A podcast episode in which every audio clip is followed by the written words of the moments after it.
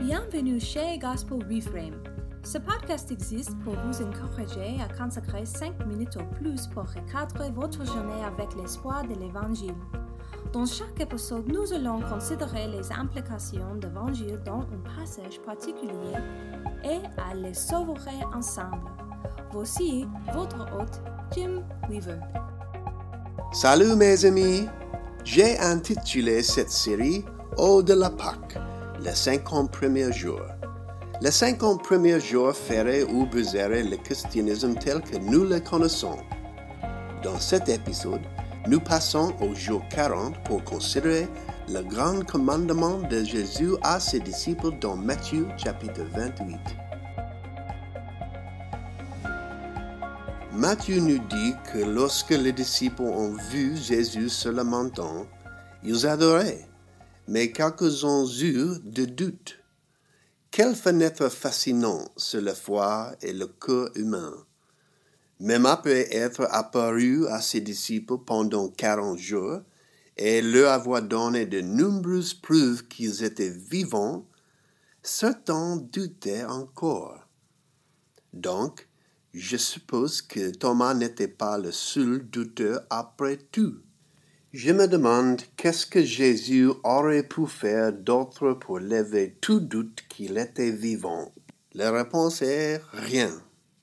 Écoutez, si jamais il y avait un groupe de gens qui voulaient que la résurrection soit vraie, c'était ces onze disciples, et avec chaque fibre de l'être.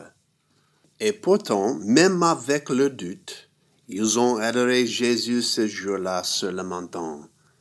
Ici, nous avons une autre fenêtre sur la foi. La foi n'est pas l'absence de tous les doutes, ni la suspension de la raison ou des vœux pieux.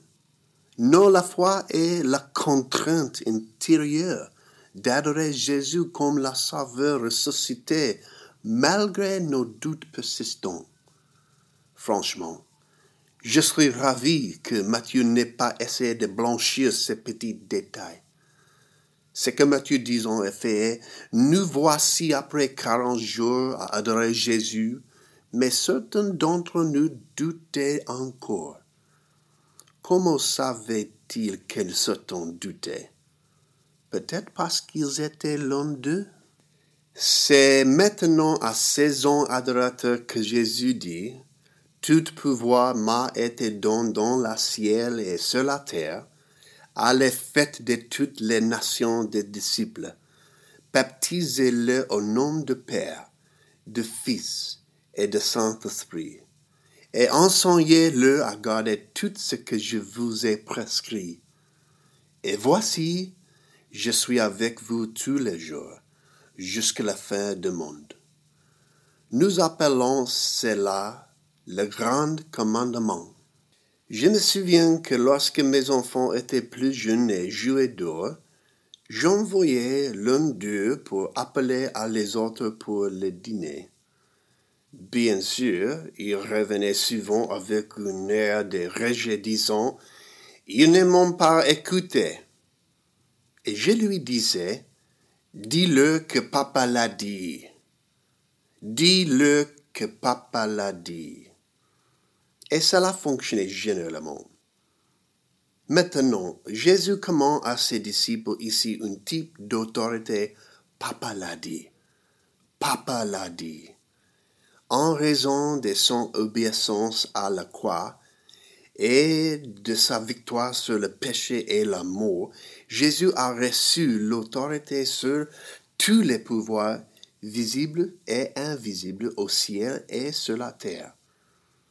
Et avec cette autorité royale derrière nous, nous sommes envoyés dans le monde pour inviter les autres à rentrer à la maison pour dîner, pour dîner avec le roi Jésus dans son royaume.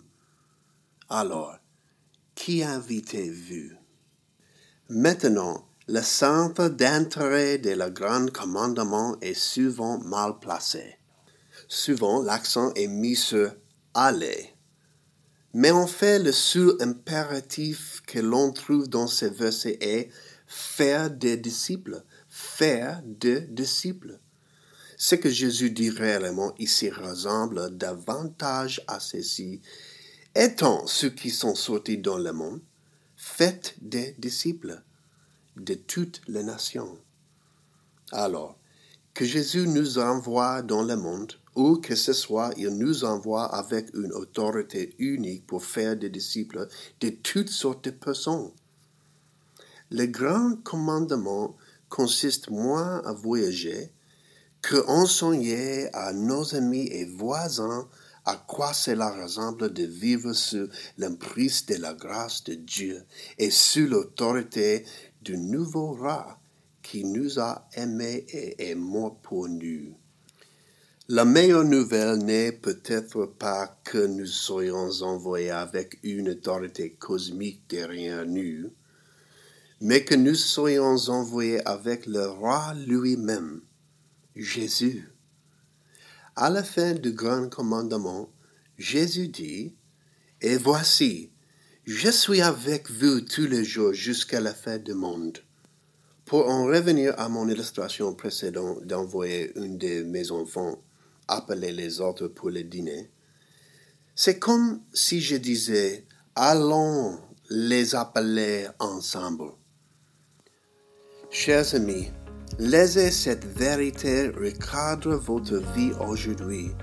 L'une des preuves les plus précieuses est que nous avons été réconciliés avec Dieu à travers l'Évangile et le fait qu'il nous invite maintenant à partager le travail et la joie de faire des disciples. Merci d'avoir écouté Gospel Reframe. Pour plus d'informations, visitez gospelreframe.com.